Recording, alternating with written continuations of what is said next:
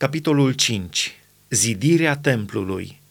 Hiram, împăratul Tirului, a trimis pe slujitorii săi la Solomon, căci auzise că fusese uns împărat în locul tatălui său și el iubise totdeauna pe David. Solomon a trimis vorbă lui Hiram. Știi că tatăl meu David n-a putut să zidească o casă Domnului Dumnezeului lui din pricina războaielor cu care l-au înconjurat vrăjmașii lui, până ce Domnul i-a pus sub talpa picioarelor lui. Acum Domnul Dumnezeul meu mi-a dat odihnă din toate părțile. Nu mai am nici potrivnic, nici nenorociri. Iată că am de gând să zidesc o casă numelui Domnului Dumnezeului meu, cum a spus Domnul tatălui meu David, zicând, Fiul tău, pe care îl voi pune în locul tău, pe scaunul tău de domnie, el va zidi o casă numelui meu.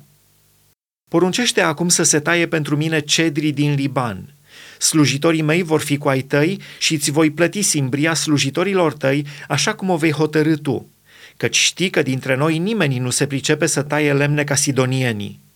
Când a auzit Hiram cuvintele lui Solomon, a avut o mare bucurie și a zis, Binecuvântat să fie astăzi Domnul, care a dat lui David un fiu înțelept, drept căpetenie a acestui mare popor. Și Hiram a trimis răspuns lui Solomon – am auzit ce ai trimis să mi se spună. Voi face tot ce vei vrea în ce privește lemnele de cedru și lemnele de chiparos. Slujitorii mei le vor pogorâ din Liban la mare și le voi trimite pe mare în plute până la locul pe care mi-l vei arăta. Acolo voi pune să le dezlege și le vei lua. Ceea ce cer în schimb este să trimiți merinde casei mele.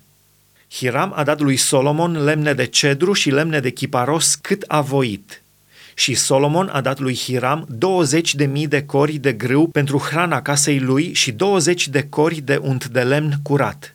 Iată ce a dat Solomon în fiecare an lui Hiram.